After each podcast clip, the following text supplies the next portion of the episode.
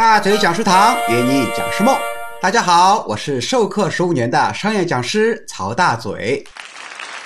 在我们培训界里面呢，确实有这样的一个说法，说外来的和尚好念经。什么原因呢？因为培训行业啊是一个比较特殊的行业。十多年前，全国的职业讲师加起来都不满五百人。刚开始采购老师给员工培训的企业呢，都会认为本地的老师肯定不行。比较偏爱那些北上广深的老师，特别钟爱台湾老师，因为台湾的培训行业发展已经有七八十年了，中国满打满算呢也才二十多年。但随着培训行业这些年的高速发展，新出道的讲师呢越来越多，讲师的质量啊也确实是参差不齐，培训机构和企业也都慢慢接受了外来的和尚不一定好念经的这一个现实。再加上外地和尚比较高的路费和住宿成本，本地老师也慢慢的成长起来了，就更加快了向本地老师伸出橄榄枝的速度。同时呢，作为职业讲师，自己其实也不太愿意出门啊去讲课，坐飞机、坐高铁特麻烦。一方面呢是时间成本太高，你看，假设大嘴老师从无锡到西安讲课，第一天肯定是在天上飞，第二天、第三天讲课。第四天返程，那么讲两天的课，至少前后要搭进去各一天。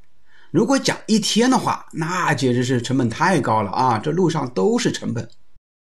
那么如果说我在本地附近转悠啊，在苏州接个课，当天讲完呢，晚上能够去下一站，比方说去常州去住宿了，第二天能接着讲课啊，能接着赚钱。还有就是呢，长时间的旅途啊，特别辛苦。去年有一次，我去山东东营给一个胜利油田的企业讲课。前一天是在苏州讲完课，直接坐高铁晚上去上海，搭晚上十一点的飞机去青岛。结果呢，飞机晚点啦，到青岛已经是第二天的三点多凌晨。嗯，然后当地的一个培训公司开车来接我，直接送我去东营，因为第二天一早的课嘛。我都是躺在后座上面睡觉的，到东营已经五点多，睡到八点多起床，然后九点讲课，我整个人都是晕的哈。台下呢人还很多，有四五百人，看上去都是人头哈。然后讲完课马上还要去杭州啊啊，然后当然是坐半夜的飞机，所以如果白天讲课，晚上还要连夜赶路，真的是非常辛苦。我认识的职业老司机呀，几乎都练就了上车就能睡、下车就讲课的真功夫。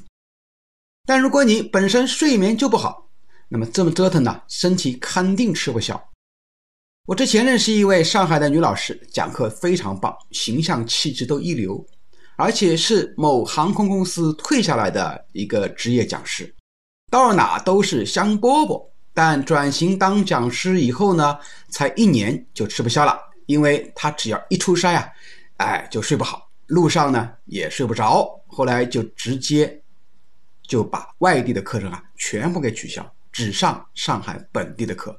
还好呢，上海本身的课量就比较高啊，他们也比较欢迎上海本地的老师。这些都是题外话了，咱们回到正题啊，经历了二十年的发展。培训机构和企业采购老师的习惯呢，从全国逐步演变为从本地和周边城市采购讲师为主了。那么未来的趋势啊，也是一个本地化的趋势，尤其是一二线城市啊，他们的培训需求比较大。毕竟这个行业呢，也在高速发展，随着需求常规化，职业讲师呢也越来越多，培养讲师的机构也是多如牛毛啊。比如我们大嘴堂，一年呢，基本要培养出两百多位合格的讲师投入到市场。现在开放了线上训练营，速度会更快，所以本地化一定是个必然的趋势。当然了，这样的情况也仅限于几个经济比较发达的区域，长三角啊、珠三角啊、北京、天津经济圈呢。那么内地的讲师采购需求啊，基本还要靠向沿海地区采购为主，这样的趋势。预估至少有五到十年，也就是说，如果你身处北上广深和其他一线城市，然后去二三线城市发展，依然是外来的和尚好念经的。哎，这就看你自己的取舍了。好了，欢迎持续关注大嘴教你当讲师，我们下期节目精彩继续。